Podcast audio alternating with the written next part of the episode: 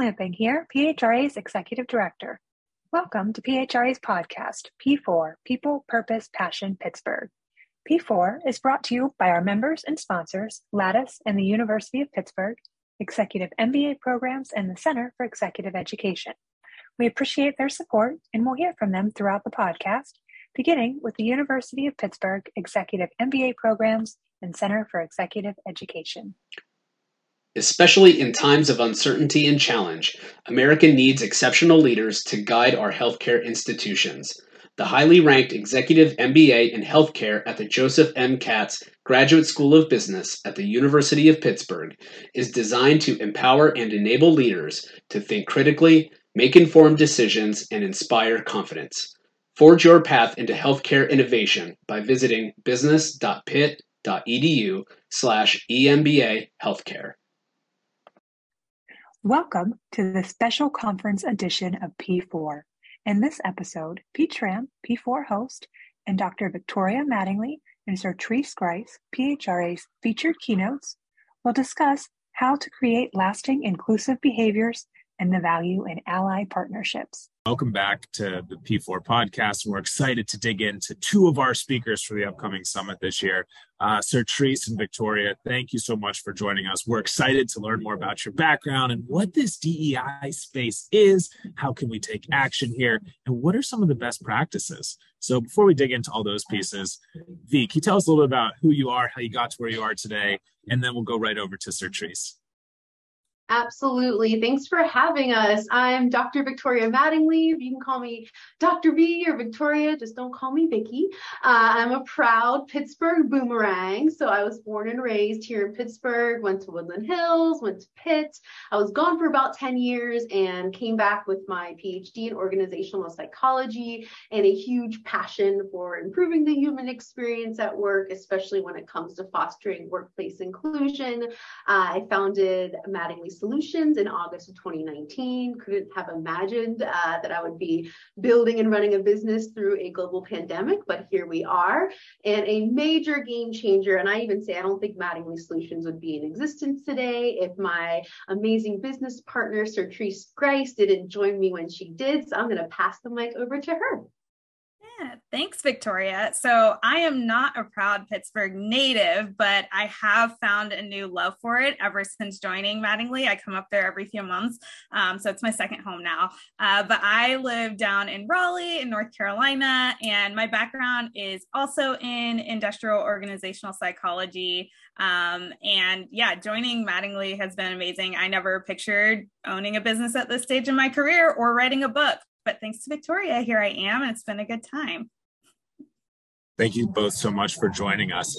Uh, you both mentioned industrial organizational psychology, IO Psych. Before we get into the DEI space, can you both just give like a one sentence overview of what is IO Psych and how has it changed over the last couple of uh, years? Yeah, so I'll, I'll take that one real quick. Um, uh, industrial organizational psychology, to, if you just boil it down, it's the science of human behavior in the workplace. Um, recent update, which is really exciting, is that it's officially a STEM field. So that's really, we love that because people think, oh, psychology and it's feelings, but no, there are ways you can quantify this work and we are science. So um, yeah, I think that's pretty great. But over time, it started actually just a quick history lesson. It started really focused on t- task and breaking jobs down into what are you doing through each moment. And it was very technical in that regard. And it's really grown and expanded over the years and um, to include that organizational side. So, what are you doing with your people and looking at the people side of things too and connecting that to data? So, that's my history lesson for you today. Thanks, Sertrice. So you just talked about how can we improve the people experience at work, and it's kind of like, hmm, so that's what IO Psych is. And V, what did you say earlier? My my focus for this company that I started in August of 2019 is improving the human experience at work. So it's almost like you went to school for this thing that you're now doing, and it all lines up. Okay, cool. Um, this concept of DEI, diversity, equity, inclusion, has become increasingly important and very prominent in all aspects of life, I'd say, specifically in the workplace. So, can you talk to us a little bit about what is DEI and what are some things that you know we can do if we just want to start? We're not doing anything today. Where can we begin? So we're we were really surprised starting out with working with clients and just really um, trying to you know redefine this space of workplace inclusion and take that more scientific approach and we were surprised to see there was such a lack of consistency among how these variables are described a lot of times DEI just kind of jumbled together. It used to be D and I. Sometimes people throw in A's for accessibility or allyship. Uh, we have belonging in there. And so uh, to simplify, we like to say that diversity is how we see each other, right? And that could be whether physically seeing things or how we perceive each other, right? But diversity is how we see each other. Inclusion is how we treat each other based on what we know about others, right? And then equity is what we do to elevate those who've been historically left behind, marginalized, you know, those vulnerable populations to get to a place of equality. Equity is the lever towards equality, right? It's not one and the same. If we give everyone everything the same, we're still going to just be you know, preserving those inequities, pre- preserving those differences. That's why we have women in leadership programs or employee resource groups that, you know, really try to focus on one particular identity group, like, um, you know, African Americans or Black population, or Latino, Latinx population. So uh, that's the definitions. But I'll kick it over to Sertrice to talk about, you know, how we advise organizations to start on their DEI journey. Yeah. So when starting this work, people tend to get really excited and they want to do all the things, right? You see everyone else doing things, and there are some things that are really popular, hot topics. So you want to dive in feet first, but it's important to take a step back and just determine why you're interested in it, right? What does diversity, equity, and inclusion mean to you as an organization? And again, we said we're researchers, right? So figuring out what is your research question? What do you want to address?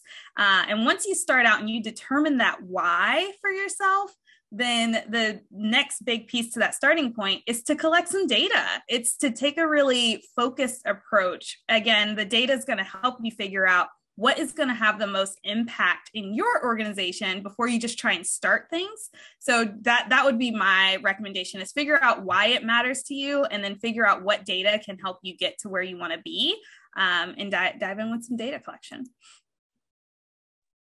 so that sounds like it could be super, super helpful, but it might take a long time to accomplish something like this. We talked about starting with why, uh, I think every single podcast we've done uh, with PHRA comes back to that at some point. So it's kind of important, right? Shout out to Simon Sinek for that one. Uh, in collecting the data, right? Let's make fact-based decisions, especially in something that can be as fragile and controversial as this, right? There's so many different aspects of this, um, and it's not one size fits all, right? So I hear that coming through with what you're saying. You know, Sertrice, how long does it take for us to have some of these initial conversations, to gather some of this initial data? Are we talking like hours, days, weeks, months, years? What are these low low hanging fruits, and how long does it take to just get started? So the good news is a lot of organizations are already collecting data. It's just a matter of looking at it through a DEI lens. And so think about engagement survey or any sort of culture survey that an organization might already be doing. Uh, side note, if you're not pulsing your employees and asking them about their experience and engagement. That's a good place to start. Uh, definitely do that. Uh, but when you have data like that, that employee feedback data, simply being able to slice it by gender, by race, ethnicity, by any sort of uh, identity levels um, to see what might be some differences in those data, right? So we, we get that we have this type of engagement across our organization, but how does that score fluctuate depending on the identity group to these various populations belong uh, in, in our organization? Uh, of course, that's bigger organizations, right? I know there's probably smaller organizations out there listening. And I think when we hear data, we think we need to do all the fancy things like have the survey and have all the analyses and collect all the data from scratch and uh, make it really quantifiable. And all that's great. You know, we do recommend that eventually, but just getting started talking to your employees, right? If you're a super small company, having one-on-one conversations, just asking people, you know, how they feel or they don't feel like they belong and, and asking what what others can do to make them feel more valued, respected, seen, and heard, right? And and framing the conversation in a positive way. You know, I, I would prefer that second question I just said over the first one, right? Because it's really getting at what can we be doing even better rather than what are all the things we're doing wrong. And believe me, if you frame it around what could be doing better, you're still still going to hear the things that are getting wrong, right? And then you can co co-create some strategies and solutions for improving it moving forward. And so it doesn't have to be this very overwhelming process, although uh, we got you covered if you do want to get more complicated and nuanced with your data collection strategy. But um, I'll let Sir Sertrice chime in too if you have anything to add. Yeah, I want to add just one thing in addition to that. So you talked, Pete, about the low hanging fruit, right? So the data collection, even if you do simple just means or conversations, that could still take some time, right? Of um, getting, figuring out the people and pulling together a plan and scheduling is a mess, right? But something that can happen re- relatively quickly is you have this initial meeting with, you know, whoever, whether it's your leadership or whoever's overseeing DEI, and you determine your why, right? We talked about that why, and you turn that um, into your vision, right? And then you turn that into a plan. You can get that all done within a couple of meetings. Communicate that out that is the easiest piece of low hanging fruit that I can recommend to people who are starting is to once you have that why, just formalize it in a way that you can communicate it out with your employees and then share it but attaching it to a plan. So that part is key right? Um, is not just saying okay we're doing this thing or like here's our vision statement for dei and that's where people get worried about performative actions and you're just saying things but it is simple enough to come up with here are our priorities and here's what we're going to be doing over the next few months to get there you can knock that out within a couple of weeks depending on you know sitting down for those meetings and that sets you up for success and it gives you a little bit more grace in how much time the data collection will take and then um, one other small win there is just throughout the data collection process, sharing little updates. You don't have to wait until it's all complete and shiny to say something. Taking your employees along that journey will help them know that things are moving along. And just a quick add to that. All right, so clarify for for me right here. So, so we're going to determine our why, and then we're going to collect some of this data while in parallel. We're developing our vision, formalizing this to communicate out with the team of, of a plan. So it's kind of like why, our vision, our plan, data collection, and then and then we act right because then you have your your data uh, tied to your plan now you can actually do the plan. Um, and the plan may be some more data collection, right? So that's why it is so important to have that strategy and plan because it's telling you where to go. Can you talk to some organizations that are really, really good at this and that uh, might be, you know, somebody that we could, you know, research we could look at or any other kind of uh, superstar entities uh, in this space that like they got this right and they're still iterating, right? It's never a done process but who's who's you know headed in the right direction here, Sertrice? Yeah. So um, one organization, maybe a little bias, um, that I that I know of doing some really great work in this space would be Dick's Sporting Goods. Uh, they've put in a lot of work into having a really robust plan, and not not just that, but I think more importantly to me is they have the structure internally to back it up. So that's something that people get held up on when trying to do this work is they're like, oh, we'll just put it on some volunteers and a council, or we'll put it on top of HR's plate. But HR has so many other things going on, it doesn't get prioritized and this stuff doesn't happen. And so DSG, one of their biggest strengths is they have their IND or DEI function and then from there they also have their their teammate resource groups they have their um, actually they have like five different categories you can check out their website. It's public. It's really awesome. Um, you can look there and see everything they have going on and the things they do and share publicly as well. Um, I, I think they're a great example. But victoria you want to add another example?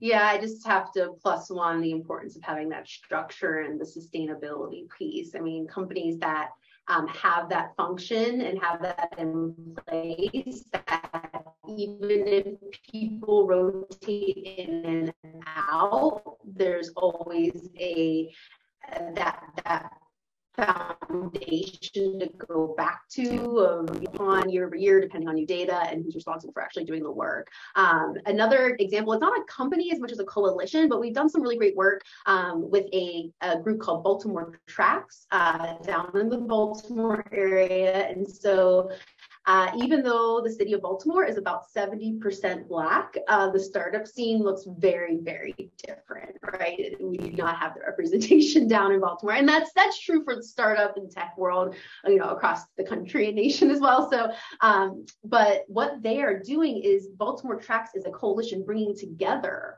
all of these startups in Baltimore who are passionate and committed to changing that stat, changing uh, the diversity of their space in, in the startup Baltimore scene. Uh, and so, whereas Dick's Sporting Goods, you know, which shout out to Pittsburgh, their HQ here in Pittsburgh, uh, but whereas Dick's Sporting Goods is so far, far along on their DEI journey, uh, this is a great example what companies can be doing to get started, right? So coming together across industry, making, trying to make industry-wide change, in this case, local Baltimore, Baltimore, uh, you know, bringing us in as experts to help them help guide them on what data they can be reporting, especially uh, when it comes to those smaller population sizes that startups are often facing. So collecting a little bit of data, doing those focus groups, and then how do you report that data? And then most importantly, use that data to then do some sort of action, make some change. So whenever you recollect the data next year, you can see that difference in pre-post. You know, we always talk about moving the needle in this space. And so I think Baltimore Tracks is a really great example of defining what scale that needle is even moving on, best practices, and once again, that sustainability piece that you know they can now go and replicate this process year over year. So I think they're a great example of what it could look like at the beginning of the journey and how to embed that data-driven approach from the very onset. I love it. And it's interesting to see all these different circles coming together, right? DSG in the Pittsburgh area. And we, I don't know if I ever told you this, we went through an accelerator uh, in the Baltimore area and have been growing with Jeff Cherry, uh, with Jamie McDonald, Corey Bailey, Joe McClinsky, and some of the other rock stars in the Baltimore area who are really, really uh, focused on leveling this playing field to bring the right people to the conversations. And how cool is it if we can start small, start early so that you're proactive rather than reactive? Because what happens with startups and small companies, they grow and eventually they become larger companies. So if we can put the right practices in place early on, we're setting everybody else up for success. Uh, I absolutely love it. You talked about ERGs, employee resource groups, employee benefits resource groups. You know, what, what does that mean to you? And what are your thoughts on it? Can that be a, a tool for good? Yeah. So employee resource groups, business resource groups, whatever. Like I said, they call them teammate resource groups because they're teammates. Um, whatever you choose to call them, they, like a lot of things in the D, DEI space, they can be useful if done well, right? Um, so, to another history lesson for you, um, when they first started, they tended to be more focused on like a social atmosphere, and it was bringing people together um, based on an identity group and um, their employee led groups, right? And in the beginning, it was very social. So they would just go and spend time together, and it was building community. Now, that part is still really important, but over time, the businesses, but more importantly, the groups realize the power that they could have if utilized well.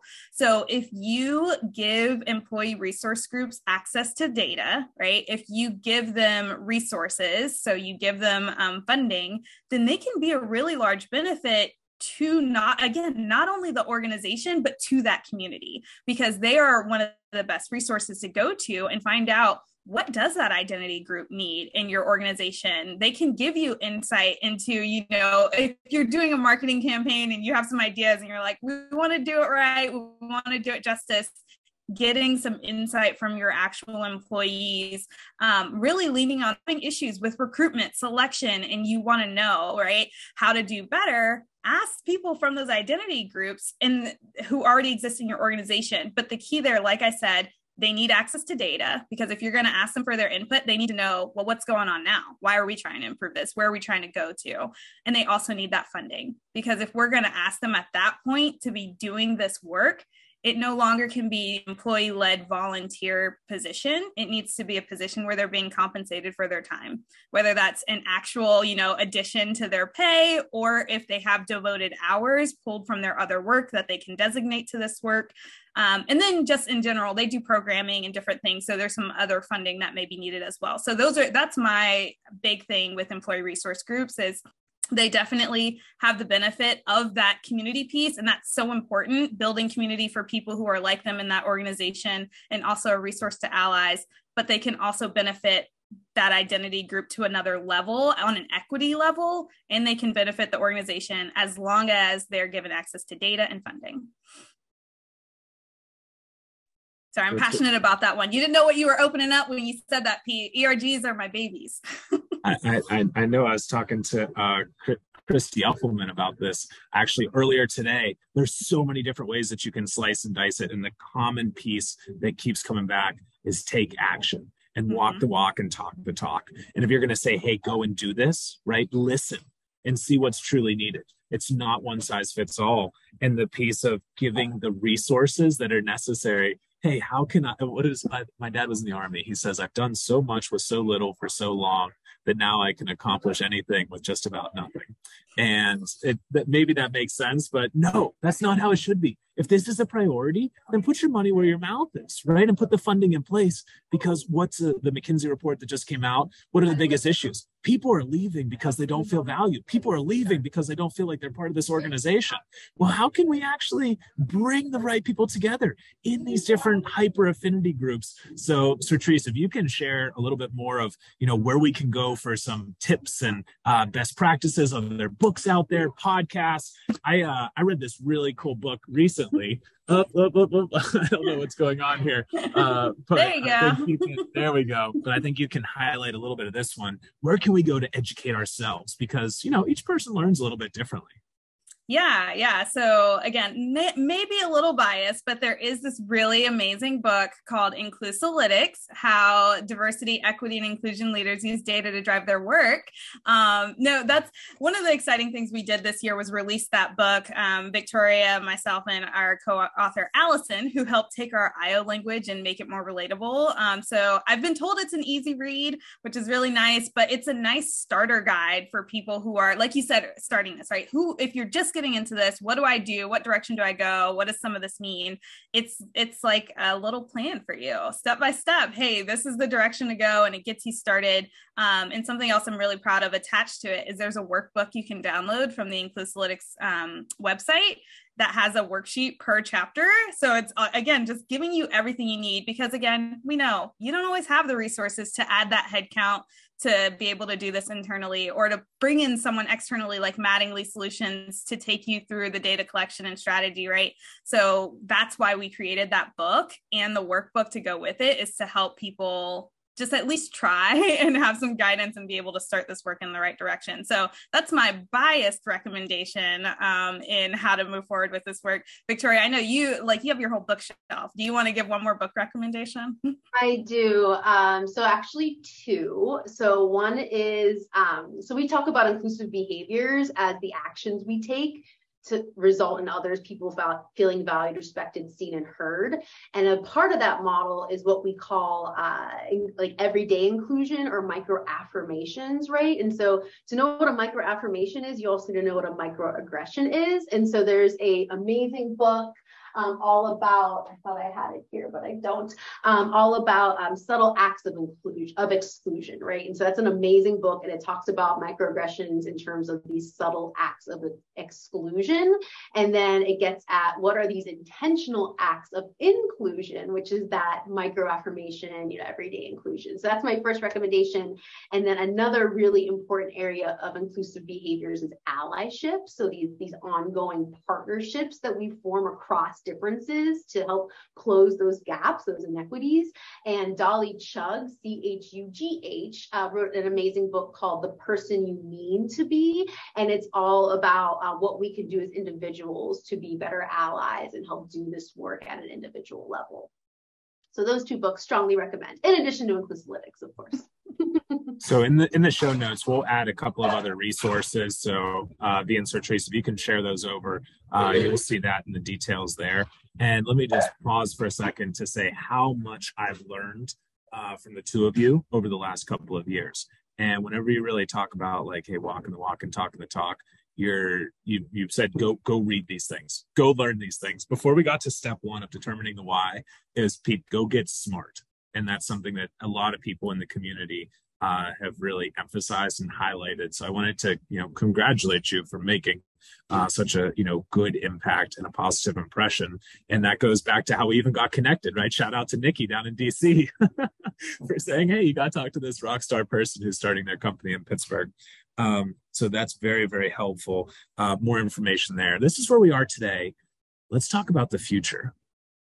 So, Trace, you mentioned how we can continuously improve. V, you talked about working with the data, where we are, where we're going, where, yeah, where, where we were, where we are, where we're going. Let's step back for a second. You can wave magic wand. What does the future of this look like in the workplace? Yeah, I think one thing to step out of the workplace for just a moment and lean a little bit into what the example we gave with Baltimore Tracks is that's where I see the future going and that's where I hope we continue to go is that collaboration because there's so much that we learn in our little bubbles but other organizations are learning and going through the same things and we're having it's taking so much longer to help everyone when we aren't willing to be open and share right? And so that's something that we're seeing increase and i hope continues down that path of leaning on each other for support. So there are other things like um, snap has the act report and brings people together you know and there there are a few others that are escaping me right now. Oh open all is another one that's retail based there are a lot of things out there that are industry based where you can go and ask each other, hey, wh- what are your successes? What are your failures? What should I look out for? How should we build this? Or building things together and having open source materials. That's the future. Because what I always like to say is when it comes to DEI, it's not about what the organization needs, it's what's best for the employee and employees are everywhere right? And so if we can share that knowledge. Again it's going to help the the experience in the workplace for more people instead of being afraid of oh we can't tell people where we're having issues or we can't share our secret sauce of what's going well. We only we want to be the only company doing well. So that's that's my dream for the future is more collaboration. Uh two quick future ideas. So one is gosh, everyone loves HR tech and, you know, tech this and tech that. But what we're seeing, and I feel like some of the biggest value we bring to our clients is that we don't just give them tech and run away right? It really needs to have the the consultative aspect the the human aspect of how we can leverage technology to then make those insights from the data right? Um, computers work really really fast but all in all they're pretty dumb when it comes to real life applications. Uh, humans work really slow but we are super we can be super smart when it comes to how we're taking data and applying it in a meaningful way. And so it's more of a, a caution to for those you hear it's all about ai and technology. We, especially with dei work that's so human centric we always need humans you know making those final calls and, and leveraging uh, tech as tools not as the solution itself. So that's the first future area i hope we go into. Um, and the second is now escaping me, and I was really excited about it. You have to drop it in the comments later. yes, I will drop it in the comments later. It's more to come. yeah, I love where you're going with the tech as tools, not as a long-term solution, and the collaboration that Sertrice uh, shared. And how can we give people the space to connect, knock down those silos, knock down those barriers. Diversity is not only what you see on the outside, but on the inside. And something you shared with me the other day was a recent, uh, you know, kind of workshop that you did with people uh, and how they look, right, height wise, right? so I thought that was a very interesting take. I'm six foot eight and it's very different to see somebody that looks very very tall right? So where's the diversity of physical appearance in, in that regard? Um, ladies thank you so much for your time today. This was absolutely fantastic. I enjoyed it. And if you could just kind of close off uh, with you know whenever we get to this piece of you know dei and we want to take these steps i understand. I first gotta gotta learn some and i'm gonna i'm gonna read your book right? So i gotta educate myself. Then i can determine my why we're going to develop this vision formalize you know communicate this plan to the team collect the data and act. And i'm maybe i'm not an expert. Maybe my team all looks very very similar and they've been here for a long time. At what point should i call mattingly solutions? At what point do we pick up the phone and, and call a friend to say hey we need you to help us with this So I'm going to relate this back to my second prediction for the future, which I just remembered. And it's that DEI right now is a very, very hot topic, right? It's the big trend. Anyone who does management consulting, HR consulting is adding this to, you know, what they're offering. Also be weary of hacks out there who say they do this work but don't really understand it my vision for the future, my hypothesis for the future is that the companies that continue on with their DEI work compared to those who are going to let it go when the trend, when the hot fad is over, those are the ones that are going to succeed in the 21st century. Research shows that millennials typically desire DEI. Gen Z is demanding it. And for those who get it right, and especially get it right from the onset, right? They are going to succeed and, and outperform their competitors who do not invest in their people the way that DEI enables organizations to have that environment where everyone can thrive. Um, so that being said, it's time to call us up when you are ready to truly commit to embedding diversity, equity, inclusion into your organization. Uh, we do not hard sell because this work is already so challenging in and of itself that we only we wait until companies come to us when they are ready to do this work. It's not for the faint-hearted, right? We need to have executives on board, and so that's another uh, key differentiator as well. Whenever your CEO or chief people officer, chief human resources officer says we are ready to do this, we have the budget, we have the team in place, or we have we're ready to build that. Not team, just do it, but do it with but data. I, That's the key. You want to you want to use data in your approach, but you don't have an internal people and analytics team. Those that's honestly our prime place to be is people who want to take a data driven approach, but they're not sure how. Um, would love to help out. Awesome. Thank you so much, both of you, for your time today. We look forward to uh, seeing more of you at the summit, and we'll share some more updates in the show notes here. And look out for some more resources where we can learn. Um, and maybe we'll have to put a link to where this uh, great local book is. So, congratulations on what you've done. Thank you for how you're helping our community. And most importantly, thank you for educating us on what to do, how to do it, and where to go for help whenever we have those questions.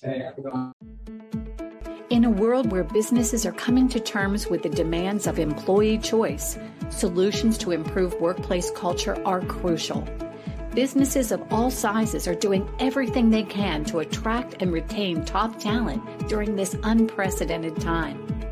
Connection to the team, a sense of belonging, and a feeling of purpose rank high in the needs of today's work from anywhere society. Sound familiar? At Lattice, we understand the importance team building and positive employee employer relationships have on the success of a workplace. Done well, top down and peer to peer knowledge sharing can unlock new levels of productivity and profitability to create a culture of cohesive collaboration. Ongoing high quality connections reduce burnout and mitigate mental health issues. More important now than ever with social isolation on the rise.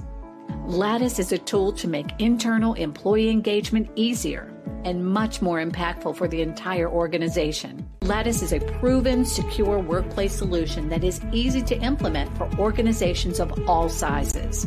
So, what are you waiting for? Let's Lattice. The PHRA P4 podcast was created to help build HR leaders through discussions with thought and business leaders on the most critical success factor of any business its people. If you enjoy an episode, please help us spread the word by subscribing to the podcast and providing us a rating. We would love for you to take a screenshot of the episode, tag PHRA, and share it with your followers.